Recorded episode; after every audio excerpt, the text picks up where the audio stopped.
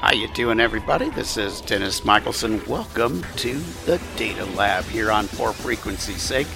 This is where all the number crunching happens. Look out, folks, because the Data Lab's a little messy this time of the year as we continue to work on a lot of projects while we're also trying to make sense of the first two weeks of fantasy football data. And joining me here in the Data Lab, he is the hardest working man in the data lab. There's only two of us, so it's easy to to get that title. He is the professor, after all. John Bush. John, welcome back. It's week three coming up. I'm excited about my waiver wires that run, thankfully, on Wednesday. You and I had that discussion how nice it is for our money leagues to run on Wednesday. We got all the comings and goings and Saquon's out, so you don't have to guess about Breida. Eh, you know, just nice to kind of know some things versus, you know, and Hunt was signed and all this stuff is happening. Fur is flying, and it's just two weeks. Can you imagine by week 10 how tired everybody's going to be of whatever the new thing is? The breakout, the somebody's season. It's just going to be rotate one of those carousels that your dad used with the slides in the old days. We had this slide projector, and we'd have to watch all the vacation pictures on that way. You know, the family would sit in, and we'd have to watch that. And, you know, of course, you know, being down in Louisiana, our you know our uh, slides were us the kids running from the alligator while dad was trying to you know, catch the gator for lunch. So we were the bait, kind of like Amos Moses. We were the bait. you know, that's what kids are for. Go swimming in the bayou and hope uh, one of those snapping turtles or uh, one of those giant gar or cats or, you know, because they eat everything down there in the swamp because they don't leave nothing behind. And uh, so you you know that's what bait was for as a kid growing up, and the waters down there are muddy so when you're walking no shoes and you hit something, you know, is that a gator? is that a snapping turtle? You know, am I going to keep all my toes today? And you just never know what's going to happen down there in the swamp. And that reminds me of the waters of the waiver wire and all the fur flying today. So I've, you know, there was a point to all this, Dennis, and I've circled all back around and I'm excited. Data Lab is going to feature your new non secret, the editor still doesn't like when you give away the store, your MVP index. And you know, you're just, you know, just giving away the butter and the bread now. And we have crumbs left in the data cave. So why don't you take us through the MVP, the origin and what it's telling us for uh, this week and future weeks. So the whole point of the MVP index is to put the. Oh, th- before I get going, this article is out. It's advertised on Twitter. It's up on the scienceoffantasyfootball.com.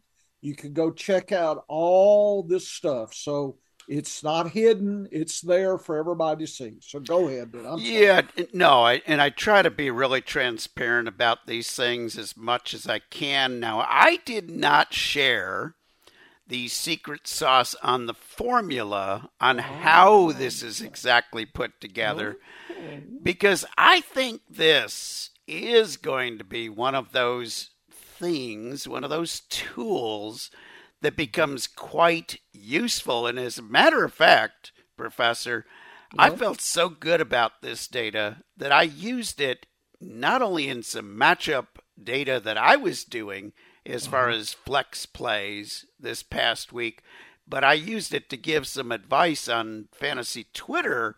Uh oh. And so far, so uh, far, very small sample size, uh, but there were five decisions last week that I either advised people on or made on my own teams based on the MVP index. So, five times I went to the MVP index for information, and five for five, it picked the better player to start last week. Now, I know that there will come many weeks where it does not have a 5 and 0 record, but it makes sense that it was successful because of how it's put together. And it's and it's really simple in the simplest form. And D'Andre Swift gets an assist on the development of this because it's something I've been playing with all year long, for many years, I should say, because it uses the three things that can happen in fantasy football that will affect your win loss record on a weekly basis. And again, the key to this being successful is that it's a weekly statistical tool. It is taking a look at a player's ability to either have an average game, which is right around 10 points for RBs, WRs, or tight ends. That's PPR points, folks. If you play in a non PPR league, you're on your own. Uh, almost every league is PPR right now. Majority of my leagues that I play in are PPR, and I prepare these indexes for my own leagues to make myself more money. So that's why I use PPR data. But in a PPR league, if your player hits a 10 point floor, he's had a decent week. That's a week that's not going to necessarily win you your matchup, but it won't lose you your matchup. The other thing that a player can do is just go off. He can have the stud week where he scores twice or more of that minimum. So a 20 point or more game. How many times when you see Tyreek Hill go off for 45 points and everybody on fantasy football Twitter saying, well, I'm doomed this week. I was playing against Hill. When you put up a huge number like that, it's quite the advantage to your team. But that doesn't happen very often. And then the other thing that a player can do is he can actually sink your team by putting up that dreaded donut hole or just getting a couple of points. So if you score less than five points and you are a fantasy football starter, and I'm looking at all leagues, okay? I'm looking at all formats. I don't care whether you're in a standard ESPN league, you know, where it's PPR and you only start one flex, or if it's some of these bigger dynasty leagues where you start two quarterbacks or you have a super flex in that quarter in the, and a quarterback, you have multiple RBs, multiple uh, WRs, a tight end, maybe two tight ends, and four flexes. So you've got a lot of starters. Well, if you get one of your starters that puts up a donut hole for you or just scores one or two points, that has the potential to sink your team. And the question here that I have is all my data, the weekly values, and my consistency data is based on full games played because I want to look at what the upside for a particular player is. What is his potential if he plays a full game? But what if a player doesn't play a full game? What if he appeared like he was going to be healthy for a full game, but he gets scratched or he plays just one or two snaps and that's it for the game? So what I did is I I count my consistency rating, my over 10 points still on full games played. So that's based on snap data, based on a guy who's played a full game. So if he goes out early for an injury, he gets the pass on that. Well, when it comes to the MVP index, there are no hall passes.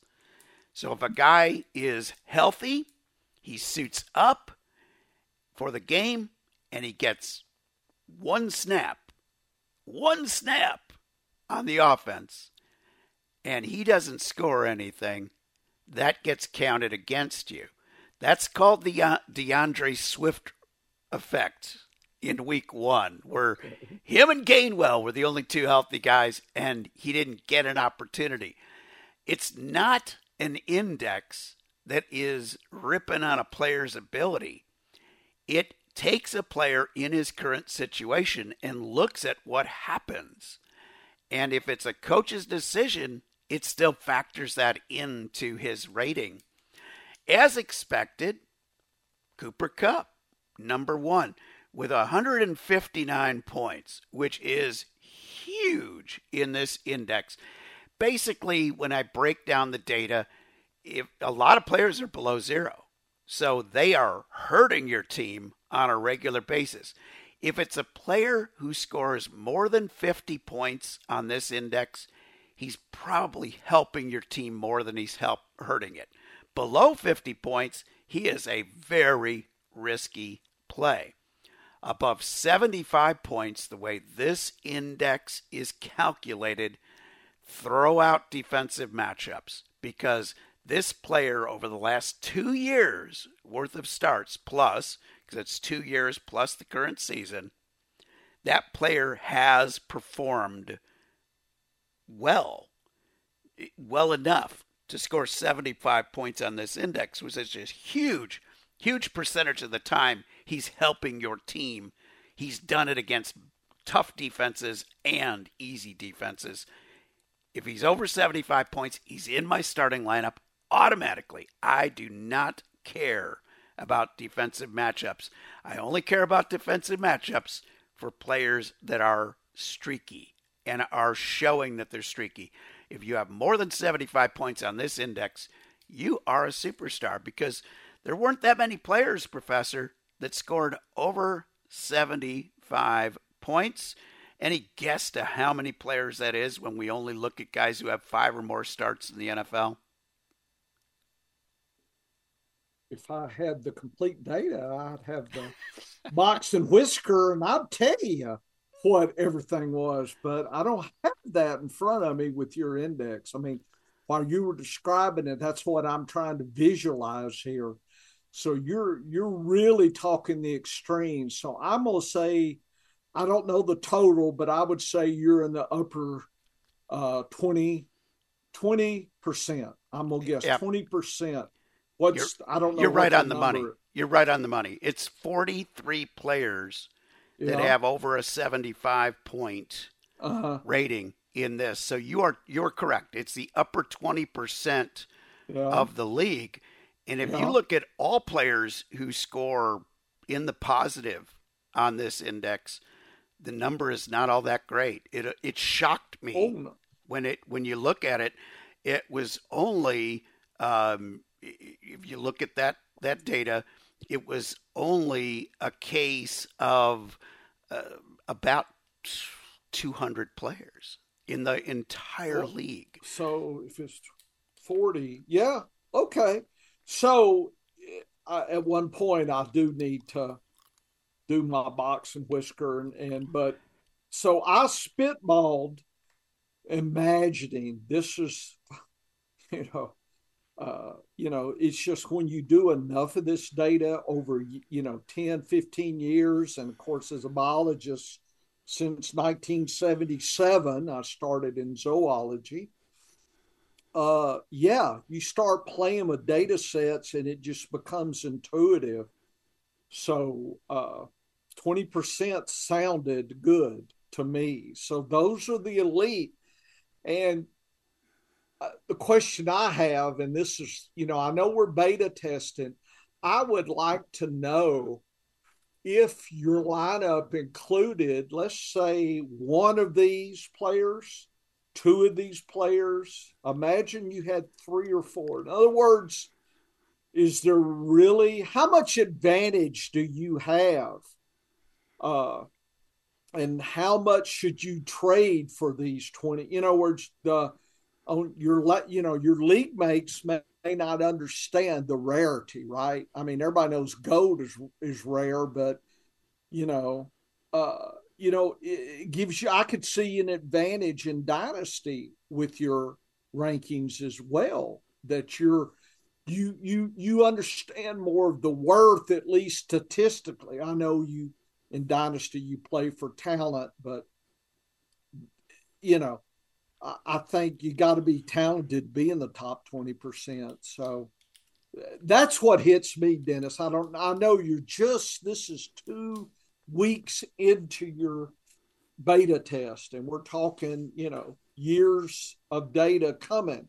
But those are things that hits me is looking at the effects, the ripple effects of drafting some of these players and trading for these players, things like that. Those, you know, and I would love to look at age. I would like to look at other kinds of things to where do where does the 20 percentile MVP drop off? Do they last longer? You know, is that when we're talking age, are we really, since we've got all those populations, are we really missing the true story because we put them all, all the jelly beans versus just throwing out the licorice?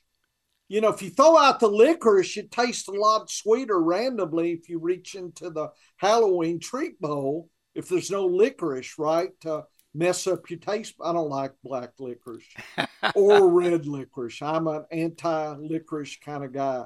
But you see, it's going to taste better. So I'm just, those are questions that come to me hearing your verbal. I, I, you know, the editor and me worked hard to get the article out today by one o'clock. So it's out here, folks. It's nine, is it 920? 920, 2023. So here it is. It's out there for you. And Dennis has a little blurb by each. It reminded me of horse racing. You know, those tip sheets, yep. you have a little blurb by all the horses, you know, the the top horses, you know, you know, can do, right? It's Paul Revere, he can do.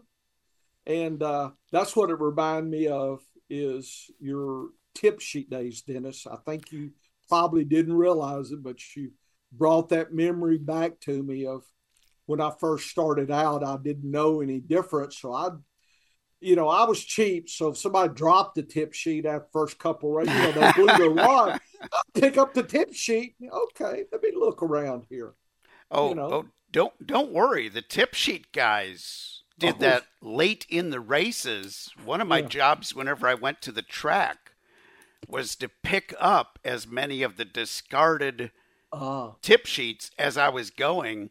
So the tip sheet guy could record all that data so he could check to see how he was doing against the, the, competition with other talents. Correct. Yeah. So yeah, nice. but and, and here's anyway, the thing: if they read the article, Dennis, you've got your number and you've got a blurb. So if somebody's less number centric, they can read your blurb and get a taste for what you're thinking right now. And I like that two pronged approach that yeah, this article has. And it's no shock that Cooper Kupp, Austin Ekeler, and, and Christian McCaffrey and Justin Jefferson are first no. through fourth in this. Okay, no. it it makes perfect sense. That is not an earth shattering deal, but I was surprised to see that Chris Godwin comes in at number 12 on nice. this list. And uh, Kelce comes in at 14, the first tight end, which hmm. I need to understand how the drop off of this wow. data Uh, affects value as well. But how about James Conner, one of your favorite value picks that you talked me into this year? Who's, oh. Who's always been a weekly value darling. He always scores well on the weekly value, and I, I look at him. That's James Conner. How how can I like James Conner? Sixteenth overall. Well, the James, yeah. So two things. First, the Godwin is one of the reasons you and I honed in. I showed you yes my metrics in the preseason why I thought Godwin was uh, a, a WR1 possibility still, and he was going late. And I thought he had that opportunity. I felt sure about the WR2 just, you know, from the past metric. You know, I mean, that's all we got is the past to imagine the future. But the price that we were getting gave us some confidence like, okay, if he doesn't make one, we got a probably a good two most weeks because I was looking at consistency as well, Dennis. And Conner had some of that as well. And just to let folks know, I have Conner's uh, is it Ingram? Who who's whoever his number one is, I am hoarding him just like Ty Chandler in in Minnesota. I'm you know, I'm I'm just I can't get rid of some of these backup backups, and that's another one because I can just imagine because you know Conner's going to get hurt two or three times this year. I mean, he's he's had kind of a uh, a choppy career on occasion, so you know there's going to be some value there. So I'm just warning folks now: if you don't get the flashy uh, Kareem Hunt or or Ford or whoever you're Tony Jones, I don't know who you're going for. Dollar play on uh, Conner's number one. It's uh, isn't it Ingram or you know yep. the guy. Yep. What? Keaontay Ingram would be the okay. next man up, and then yeah. the next man up to the next man up uh-huh. is a rookie by the name of Mamari Demercado, yes. who yes, is on. And I was looking at his uh, snaps, and I was just looking at both of those questions. So I already knew that it, it sounded Italian to me. and uh, so, anyway, uh, my Snap article has that depth, but Conner's one as well. So we probably need to fuse. You know, that's the only thing. If we had unlimited time and we had ESPN's interns, Dennis, we could put out, you know, the grand racing form for every week because we'd have crossing over between the data instead of kind of what we're forced to do given the time we have. In other words, we give you everything, but it's in different. It's it, in the cooking world. It's called deconstructed. I I watch all the cooking shows with my family, and they'll you know the fancy chef they'll take pecan pie and deconstruct it. So you'll get some crust, you'll get some pecans, and you'll get the goop. And so it's all on the plate, but it's not together and it's fancy, so they can double the price of the pecan pie if they deconstruct it, Dennis. So if you go to a fancy Monsieur Bankrol's uh, French restaurant, they'll deconstruct it and charge you double the money. Uh-huh. And so, you know, take your wife and tell her this is fancy. We're having deconstructed food today. And She'll look at you and probably just roll her eyes and knock you in the head or something. It's like, no, I'm not going to pay double the money for them to scrape the goop out of my pecan pie. I'm just saying. So right now, Dennis and I we're doing a lot of deconstruction. But one day, when we get unlimited resources, and maybe we'll need the Terminator robots, and I'll reprogram it, and we'll put them to work 24 7 so we can go out and party in Vegas with our winnings that sounds like a plan, and I'll have an article coming soon that that is talking about the next man up. Oh, I love this. At every for every team in the league. So when you get to the point that you need an extra running back, you'll know who to go shopping for. So head on over to the science of fantasyfootball.com. Check out the snap data by the professor because it's coming. Before it's you coming. before you score points, you have to get snaps. So if you don't get the snap volume, you're not going to get the point volume, that's for sure.